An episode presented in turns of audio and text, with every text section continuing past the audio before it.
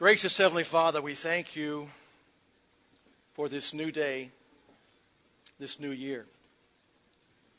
Lord, we don't know what we're going to face in twenty eleven, but since you're omniscient, knowing all, you know exactly what each of us are going to come up against this year. Lord, some of it could be hard, painful, loss. Lord, all we can do is throw ourselves on your mercy today and every day of this year and ask you to lead us. And Lord, we will follow. Guide us by your word. Guide us by your spirit. Guide us by our brothers and sisters' witness into our lives. Lord, we want to be faithful to you this year because we know that you're going to be faithful to us. We thank you for Jesus. We thank you for our Savior. It's in his name we pray. Amen.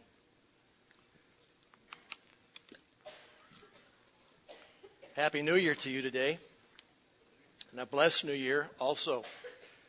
For you that may be visitors, my name is David Blackburn. I'm one of the pastors here. Next week, Pastor Talkington will be back with us to kick off our new series, Elevate.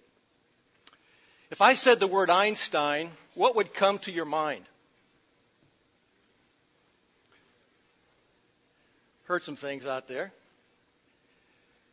Albert Einstein is known as the father of modern physics and the one who formulated the twentieth century's best known equation. E equals... Now, you that responded, can you come up and tell us what that means? I have no idea. I've looked at it, and, uh, you know, that's why he's Einstein and I'm Blackburn. His great intelligence and originality has made the word Einstein synonymous with genius. And one day when Einstein was teaching physics at Princeton University in the nineteen forties, he was approached by one of his students. In order to complete the requirements for a P H D, this student had to do research on a topic that no one else had ever studied. So he went to Professor Einstein and he asked this question: what is there left in the world for original research? Einstein, known as the smartest man alive at the time, said this: find out about prayer. Somebody must find out about prayer.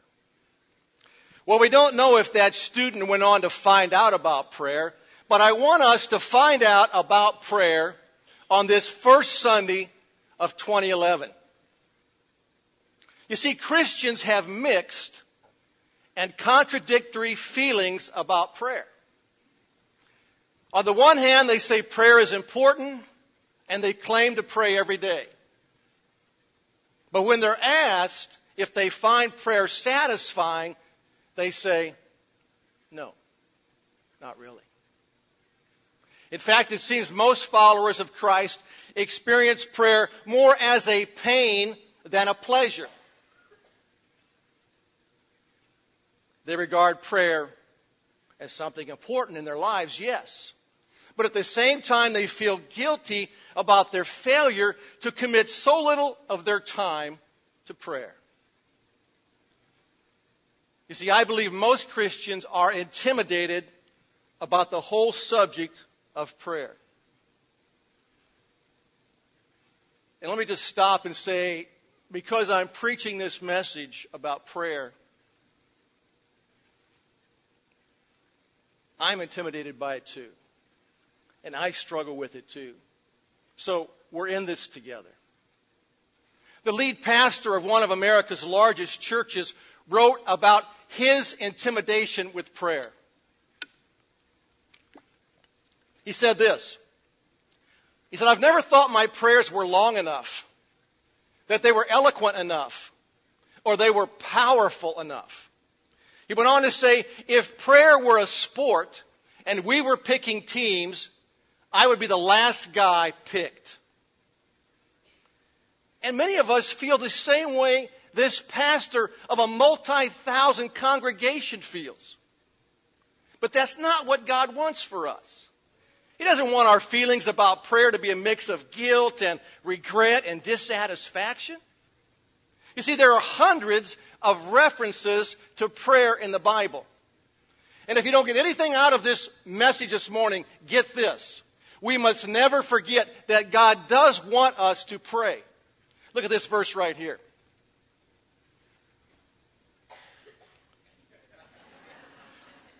Pray for my eyes, please. You know, what a wonderful way to start our year. If we want to make God happy, pray.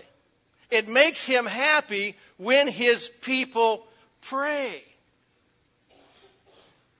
So what I want us to consider first this morning is the why of prayer. I believe there's one reason to pray, and when you get right down to it, there is only one reason to pray. And if someone were to ask you tomorrow at work or you go back to school, why should they pray? What would be your answer to them? Well, here's one answer you can give them. We should pray because God always answers us the way we want him to. Yeah, true or false, huh? Not. But I just have to ask, is there anyone here who's had all their prayers answered the way you wanted them answered? And if so, please see me after church because I want you to pray for some things I got going on. You see, I don't know about you, but I've prayed many prayers in my life that weren't answered as I had hoped. And I imagine, because there were no show of hands, that some of you have had the same experiences with prayer. And it's probably just safe to say that we've all prayed prayers that weren't answered exactly as we had hoped. But we're not alone in this when it comes to unanswered prayer, because the Bible tells us stories of prayers that weren't answered. A guy by the name of Moses pleaded with God to go across the Jordan River with the Israelites into the Promised Land. And God said no. He died on the other side of the Promised Land River. King David spent a whole week in fasting and prayer, praying for his infant son who was sick, the son that was born because of an illicit relationship with Bathsheba. But God said no. Even Jesus had the experience of getting a no as an answer to prayer. You know the story in the Garden of Gethsemane prior to his arrest and crucifixion. Jesus prayed this in Matthew. My Father, if it is possible, do not give me this cup of suffering, but do what you want, not what I want. In the Bible, there are seven sayings of Jesus on the cross.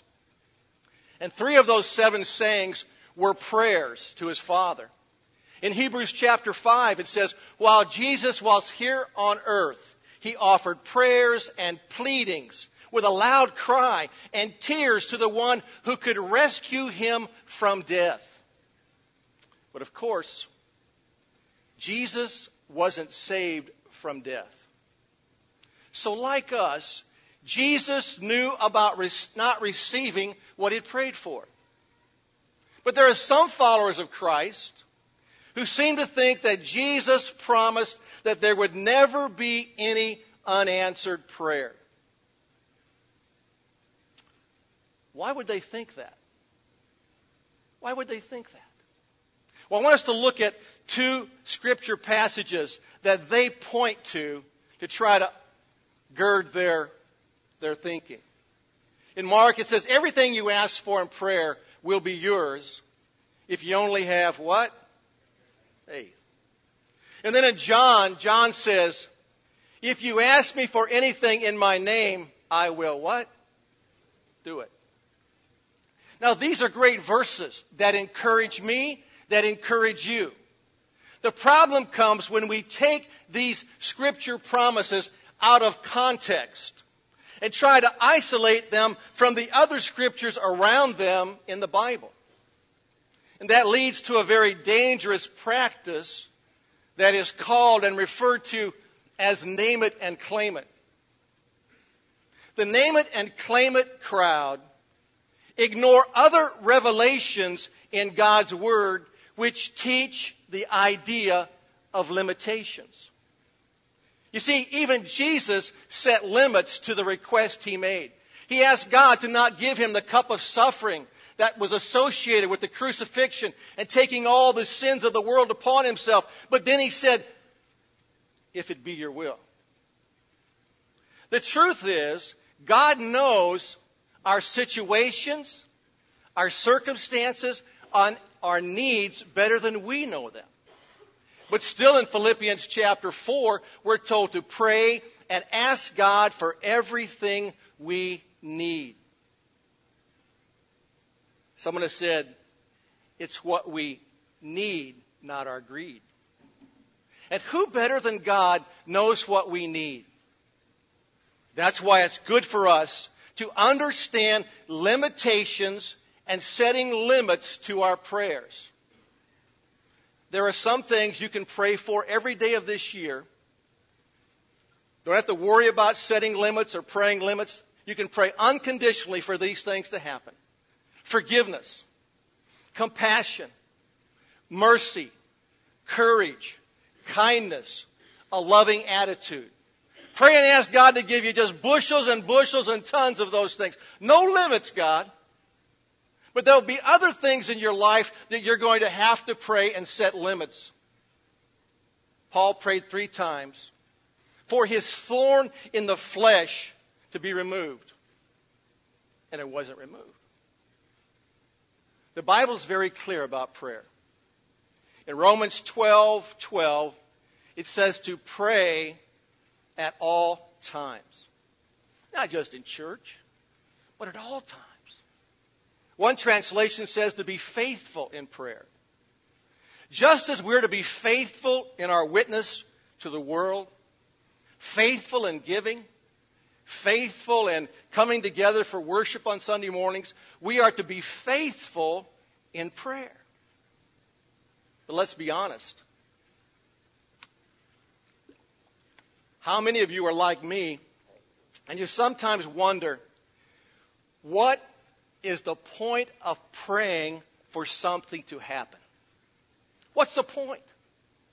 In other words, if God knows what we want, God knows what we need, and God knows what's best for us and other people that we love and care for, why should we keep praying to Him with our request for not only ourselves, but everybody else? Why do it? Let's just let God be about the business of running the universe while we do what we can to get by while we're here on earth. There's a story about a devout Jewish man. He's praying at the Western Wall in Jerusalem. It's also called the Wailing Wall. Anybody ever seen pictures of that? You probably have.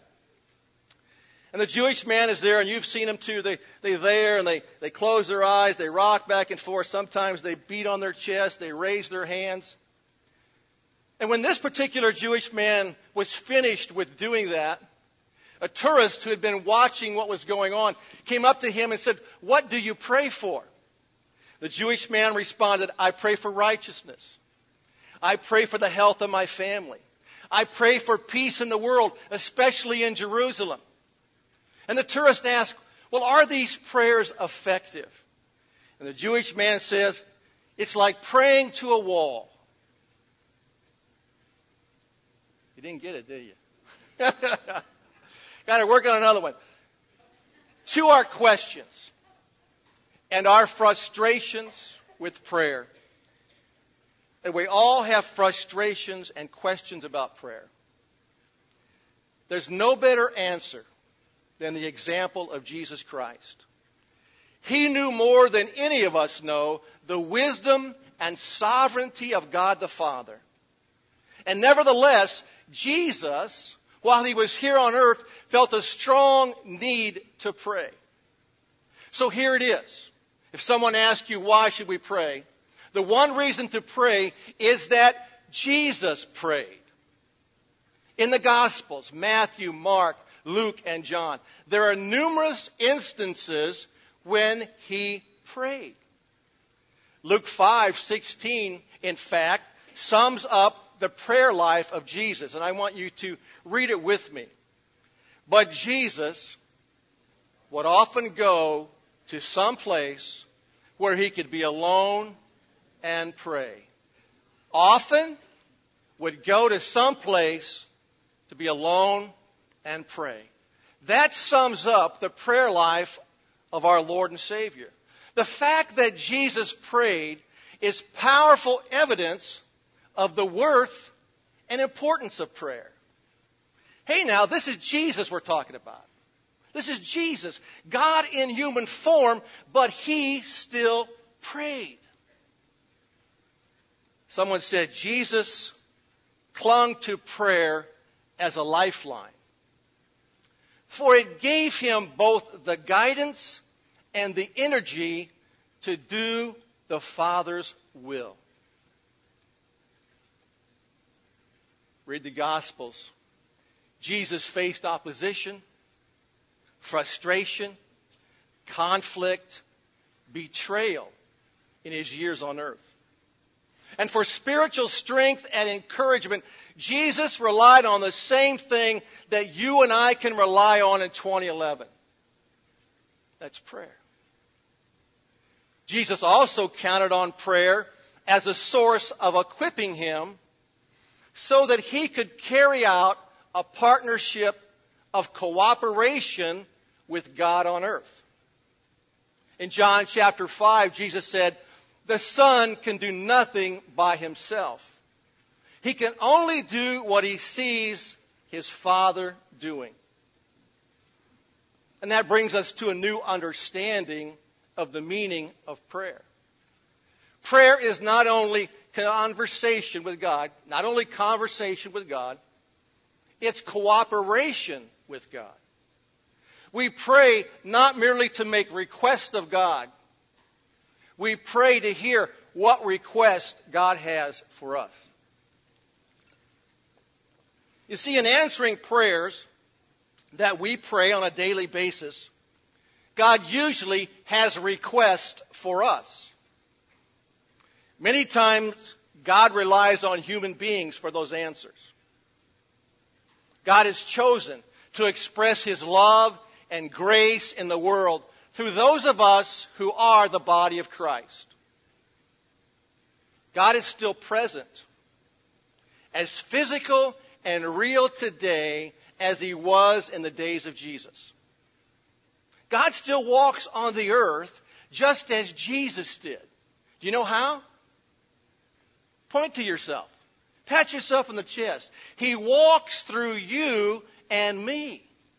In those of us who've committed our lives to serving and honoring God. In those of us who've been forgiven and have the Holy Spirit in some miraculous way living within us in our spirit. I listen to Joy F M. It's at ninety-nine point one F M, a great Christian, contemporary Christian uh, music station out of Saint Louis, and I'd, if you're looking for a station, W I B I is a good station, but this has a little stronger signal, Joy F M ninety-nine point one. And a very amazing thing happened on Friday, December the seventeenth. That day, as I was here in the church, and I had it on, and I was listening, and they were asking the listeners to sponsor children who lived in the country of Colombia, South America. These were very poor and needy children who were on a waiting list to become a part of the Compassion Children Ministry. And so when they got to that child's name, if there was a sponsor for that child, in other words, that child, that it could be bumped in to one of the local Compassion programs. You know, that's something we know that God wanted to take place for those children. God wanted them to receive at least one good meal a day, to have some clean clothing, to get a basic fundamental education, and also learn about the love of Jesus Christ. By the way, we as a church sponsor five Compassion Children around the world. But this was only going to happen for these kids in Colombia if the people in the Saint Louis metro area who listened to Joy F M would pray and ask God what they should do and then respond to what God told them to do. And I was blown away, as well as the management of that radio station. It was a wonderful response. Over nine hundred children were sponsored in just twelve hours' time. Wow. You see, the prayers of those children in Colombia, the prayers of their parents, were answered by God. He answered by using people who live thousands of miles away to cooperate with Him and the Compassion ministry. You know, some worry that prayer may lead to passivity, that will make prayer a substitute for action. Have you ever heard the phrase, put feet to your prayers? Well, Jesus saw no contradiction between the two, prayer and action. Jesus spent considerable amount of time in prayer during His ministry on earth. But He also, as you read through the Gospels, spent a lot of time in action meeting human needs. So prayer helps us be in cooperation with God in what He wants us to do in the lives of those living near us, in our home, our neighborhood, where we work, but also those we may never ever see in this life, who live thousands of miles away in a country called Colombia. You see, it's true that God's work on earth is accomplished through a mysterious mix of His intervention and our human actions. God's work gets done that way. So why should we pray? We should pray to communicate with God just as our Lord and Savior did. We should pray, yes, to make requests of our Heavenly Father, but also have spiritual ears to hear the request He has for us. That's the why. Let's move on to the how of prayer. You can go to the Christian bookstore and buy a variety of books on how to pray. But I just wanted to give you a few thoughts, some suggestions, perhaps inspire you to think of ways to make prayer a daily part of your life in twenty eleven. When I say prayer time, what comes to mind? Sitting in a darkened church, maybe kneeling before a cross, putting your hands together and, and bowing your head at a table. These are all ways to pray, and all of them are okay. However, there are probably as many ways to pray as there are people in this room today. An interesting story is told about a lady by the name of Susanna Wesley. She was John Wesley's mother. And for those of you that, that may have a Methodist background, John Wesley was the founder of the Methodist movement. Susanna had a total of nineteen children, but only ten lived out of infancy. And this incredible woman made time every day for prayer. And her habit was to sit in the middle of her kitchen on a chair and take her apron, put it over her head, and pray. Now you can imagine, or maybe we can't imagine, what those ten kids were doing while Mom was under the apron doing a little prayer time with God. But whatever it was, it set a profound example for them. John and Charles, who became great pillars of the church. And if I were to ask you, sitting probably seems to be the most preferred position in prayer. However, when you look in the Bible, there's nothing prohibiting us in Scripture or by way of custom from praying while moving. Before my wife and I were married, she had two golden retrievers. And she would take them for walks. and she would recite what she called the A B C prayer. Anybody know that one? Well, as she walked, she would think of things she was thankful for in that particular day or in the days that had gone before. And she would begin with the letter A and give thanks to God for something, maybe apples. She would move on to B, maybe Bible. And on through the, the alphabet as far as she could go while she walked her dogs, praying to God in a simple little children way, child's way. But she liked to walk and pray. I like to walk and pray. Some of you probably like to walk and pray. Don't get on, hung up on the posture of prayer. I think another stereotype we tend to have other than this position of prayer is the prose of prayer. Many think our prayers have to be some kind of flowery language and and filled with all the these and the thous of the King James Version, that we we got to really up the ante with our grammar and all that stuff. But I say no. You know, God wants to hear from you in your everyday language. Just as you would talk to someone over a cup of coffee in the cafe about what's going on, what's happened since you saw them from last Sunday, just talk in that way. God also wants us just to tell it like it is, because being omniscient, He knows about it already.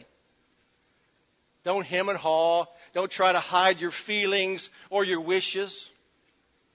Maybe we should take a cue from the children, because if you've ever read children's prayers, they just pray it like it is. Eight-year-old Emily prayed this. She said, "Dear God, thank you for the baby brother. Well, what I prayed for was a puppy." I like what James says. If you are having trouble, you should pray. Anybody having trouble in twenty ten? It's okay to raise your hand. You're among friends. Any kind of trouble, financial, job, marriage, I mean, you name it. Probably we all had some kind of trouble. Guess what? It's a new year, a new calendar. You're going to have trouble this year. And I don't mean to be a bearer of bad news. It's called life. And if you're having trouble, James reminds us we should pray. Just let God know about it. Pour it out. God, I need help with this. Pray what's on your mind. If your boss is driving you crazy, talk to God about him or her. When you find out your dad or your mom or someone you love has cancer, pray that God would heal them. If your marriage is in bad shape, ask God to help. If you're considering this year some large financial purchase, a house, a car, whatever it might be, ask God for wisdom. Kids, you go back to school tomorrow, most of you. Ask God when you're going to take a test or work on a term paper. Ask God for direction. He wants us to involve Him in all aspects of our life. Another stumbling block can be that we don't even know how to start prayer. And in those times, it can be helpful just to uh, find a scripture verse in the Bible that, that uh, you just begin to pray it. Psalm forty-six ten, be still and know that I am God. Psalm twenty-three one, the Lord is my shepherd, I shall not want. Just find a scripture verse that maybe is dealing with something you're struggling with. Because the Bible is full of verses about life's trials, about life's tests, about life's test, temptations. The Bible is a book of reality, just as applicable today in twenty eleven as it was written two thousand years ago. And if you don't read the Bible, you're cutting yourself off from a source of help that you'll never find anywhere else. I personally also find it helpful to have a list of prayer or of people and prayer requests that I want to pray for. And I have a little fifty cent book. This is my little prayer book. And, you know, some of you are in here. And I'm not going to share this with you and, and uh, see if you're in here. Don't ask me after church, am I in your book? You're in here because I'm praying about the needs and requests that you have mentioned to me in conversation. So you could get a small notebook like this, or you could take a sheet of paper where you can write the request, put it in your Bible or somewhere at home where you can find it when you go to pray. And you will be amazed, as I have been amazed by using this, at your ability to pray for people and their request when you have them written down. If you're like me, people talk to you all the time about, you know, I got this going on, I got this in my life, and you want to pray for them, but unless you write it down, you're going to forget. So I try to write it down, the name and maybe just one or two things about what's going on. I put a date on it so I can go back and track. Hey, did God answer that prayer? I also use it as a reminder to connect with that person later, whether it's at church or by phone or by email, and let them know I'm trying to remember their need and continue in prayer. So I challenge you to use a prayer list. Probably the greatest difficulty that all of us face in prayer is something called distraction. How many times have you started to pray to discover that your mind was moving to what you're going to have for dinner?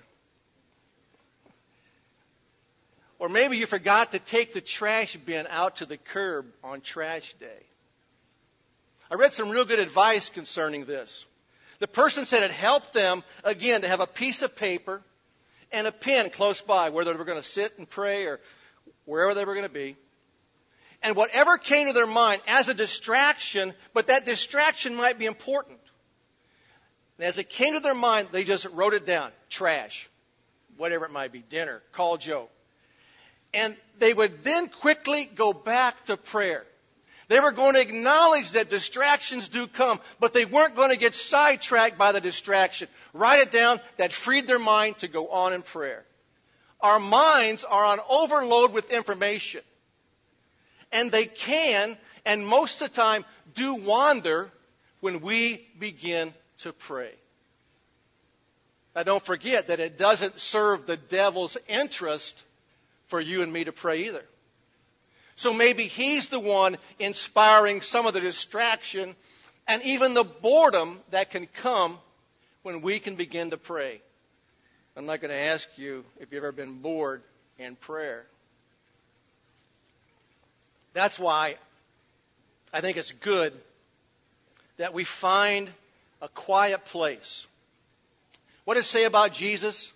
He went alone to pray. He found a quiet place. Maybe you would go into the woods. Maybe you go into your backyard. Maybe you go into an unused room in your house where the T V's not on. Or maybe you're one like me that likes to pray occasionally when I'm driving. Turn the radio off and just pray as I drive. Try to remove and limit some of the distraction in our life. I read this somewhere. When prayer becomes an empty, meaningless ritual, it is boring. But when you remember who you're talking to, when you acknowledge that the God of the universe is honestly, truly happy to hear from you, remember the verse?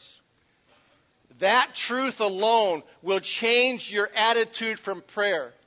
So this person said, move the focus from yourself to God. And that's the beginning of making prayer fresh and exciting. Most of us have a close friend, a best friend, that we talk to, and we can talk honestly and openly and hopefully frequently to them. They're a safe person for us. Would you be satisfied speaking with that best friend, that close friend, just once every few months or maybe every few weeks? And I'd like to remind you that in twenty eleven, the best friend you're ever going to have, it's not your spouse, and thank God for your spouse. It's not your mom or your dad. Thank God for your mom and your dad. But the best friend you're going to ever have in twenty eleven is God. And God wants to communicate with us all the time. First Thessalonians, excuse me, Thessalonians says this. You know, you don't need some preacher or some Bible scholar to interpret that for you. All of you know what that means. God's command through Paul to pray continually isn't necessarily calling for longer prayers. That's why Friday night you can come and you can pray for five minutes or you can pray for three hours. God's not calling for not necessarily longer prayers, but He is calling for more frequent prayers. The thought here is to pray persistently and regularly. You see, the more often we pray throughout our day, the more our lives will be infused with what I want to refer to as a God consciousness. It will heighten our dependency and our need for God in every situation. You know, when you have a tough decision to make, ask God for His help. Just take a moment. You don't have to drop on your knees in the middle of the office and raise your hands and begin blabbering out something. Just take a moment. When someone shares a need with you over the phone or here in the uh, commons area, take a moment. Step off the side and offer to pray at that very moment. You see, there are numerous times throughout your day and throughout my day where just a brief sentence or two in prayer would encourage me, would encourage you, and strengthen us and help us make it not only through that day, but maybe through that week and through that month and through the whole year twenty eleven. I learned a long time that for me to have a good day, I needed to be God conscious through prayer all through my day. So here are some key points, takeaways for the how of prayer. Friends, just start. Just start. You can read all the books you want, but at some point in time, you're going to just have to start. Pray standing, pray sitting, pray driving, pray running. A lot of you are joggers. Pray on the treadmill. Whatever it is, don't worry about posture. Pray in your everyday language. Pray like you would when you're talking to me or someone else that you're close to. Pray about everything. Don't say to God, this is off limits. I'll pray about my finances because I really want you to bless me there. But I'm not going to pray about my marriage. I'm not going to pray about my kids. But come over here to the finances, God. Yeah, yeah, yeah. Pray about everything. Have a prayer list. Get a little book, piece of paper, whatever it's going to work best for you. Don't let distraction stop you. I'm not going to tell you you're not going to be distracted. You will be distracted in prayer. But don't let them stop you. Just move on after you've got some kind of technique to get past it. And then, finally, pray often. Pray throughout your day.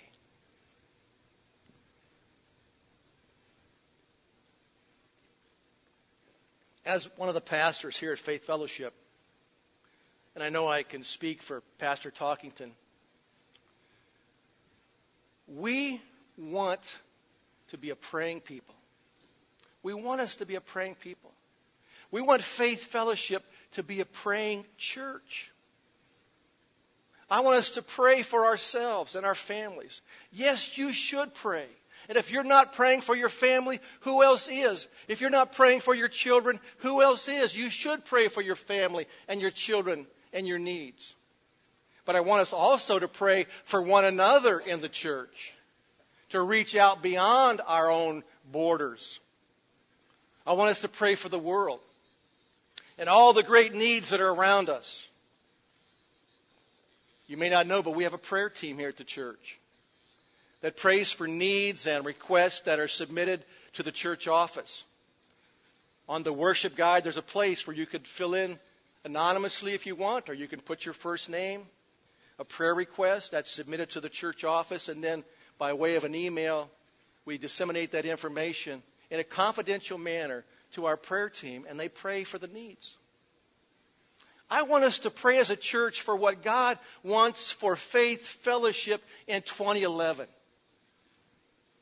I want us to pray for the people He wants us to reach as a church this year, and the ministries that He wants us to support. And as you've heard, this Friday from five to eight, this room will be open. There'll be some soft music on. There'll be some communion that you can partake of. There'll be no agenda. Nobody's going to take names. Nobody's going to force you what to pray. You can pray in your seat. You can pray at the front here. You can kneel. You can lay on the floor. You could walk, whatever you want to do. But it'll be open from five to eight. So you can come and pray, maybe as a family. What better way to bring your children and, and find a place in the back and, and just pray with your kids? Or you can come and pray as a couple, or come and just pray by yourself. Come and pray five minutes, fifteen minutes, however short or as long as you desire. But come and pray and ask God to do some extraordinary things in your life in twenty eleven and in the life of this church. I have a book entitled Something Happens When Churches Pray. And what a tremendous title. And something does happen. And it's all good when people who are the church, you're the church, you're the church. It's not this building. Something happens when people pray. The church prays. Something beyond what you can imagine happens. When we pray, God can give us boldness and love and power and grace. When we pray, God can expand the witness of our church throughout this county, throughout this state, throughout the world. When we pray, God works. Always has, always will. So you see, church members must pray together. Church leaders must pray together. Families at home must pray together. Husbands, pray for your wives. Wives, pray for your husbands. Parents, you need to set the example. My wife was telling me the other day that she saw a video from a teaching, and the speaker said that by the time a child's thirteen, their values had been set for life. He said, you tell me what a child believes at thirteen, and I'll tell you what they believe for the rest of their life. Have your kids ever seen you pray other than for the meal? You ever told your children, you know, we're dealing with something, kids, and we want to pray. We want you to pray with us. Set the example. How will your children grow up to be men and women of prayer if you have never shown them what it means to be a man or woman of prayer? Grandparents, you're not going to get let out on this. Pray for your grandchildren. See, I know prayer has a vital role to play and is necessary to protect the home. You may have the best insurance. You maybe have a, a great job. You may have the, the automatic alarm around your house and all that stuff. But I'm talking about to protect your home spiritually from the enemy of our soul in twenty eleven. You better be praying for your home. Not to scare you, but to warn you in love. When we pray together as a church family, and when we pray together in our families at home, something happens. That kind of prayer changes lives to the glory of God. Something happens when churches pray, because when we pray, the Holy Spirit uses our prayers to accomplish God's will, whether it's in Colombia, South America, or whether it's in Bethalto, Cottage Hills, Alton, wherever it might be. When we're praying, He releases the power of God. And ordinary people like you and me can do extraordinary things because the Spirit of God is at work. You want to see some extraordinary things take place in your life in twenty eleven? I know as a pastor, I want some extraordinary, wonderful, God-blessed things to take place in your life. Your family, your finances, your health, your relationships, our church, our country. So get started. Pray today. Pray for your food at lunch. You better be praying when the Rams play a little bit later. Tonight before you go to bed, pray. Talk to God. Just whatever's on your heart. He loves you. He wants to hear from you. Cry out to Him if you need to. If you're hurting, tell God. If you feel alone, ask Him to comfort you with His presence. If you've been away from God for a while, maybe it's been a long time, tell Him you're ready to come home. twenty eleven is going to be your year. God, I'm coming closer to You. I'm coming home. Do you remember the movie, The Field of Dreams? Any ever, anybody ever been there in Iowa? A few of you. I've been there too. Pretty impressive. There was a famous phrase that came out of that movie. If you... Whoa. Let me help you with a few more words. If you build it, they... There we go. Well, here's a phrase for us today and every day of this new year. If you pray, He will listen. If you pray, He will listen. The Lord watches over everyone who obeys Him, and He what? Listens to their prayers. We're going to pray. The band's going to come and sing a song and close us out. But I'm going to stay at the front. And if anybody wants to come and pray about anything that's going on in your heart, your life, feel free to come and I'll be happy to pray with you. Lord God, disciples came to Jesus and said, teach us to pray. And Lord, I don't think it's so much that we need to be taught how to pray. We need to just pray. We've heard sermons. We've read books. We felt guilty about not praying. And Lord, You're not trying to lay a guilt trip on us today, and that was not my intent to lay a guilt trip on these people that I care for. Just trying to encourage all of us, myself included, because Lord, You know my heart. You know that I struggle here. But I also know, Lord, that prayer is so important for my home, my life, this church. Lord, I pray that Your people will take to heart what was said, and they'll pray. They'll cry out to the One who loves them more than anyone else. Lord, let it be. In the name of Jesus, I pray. Amen.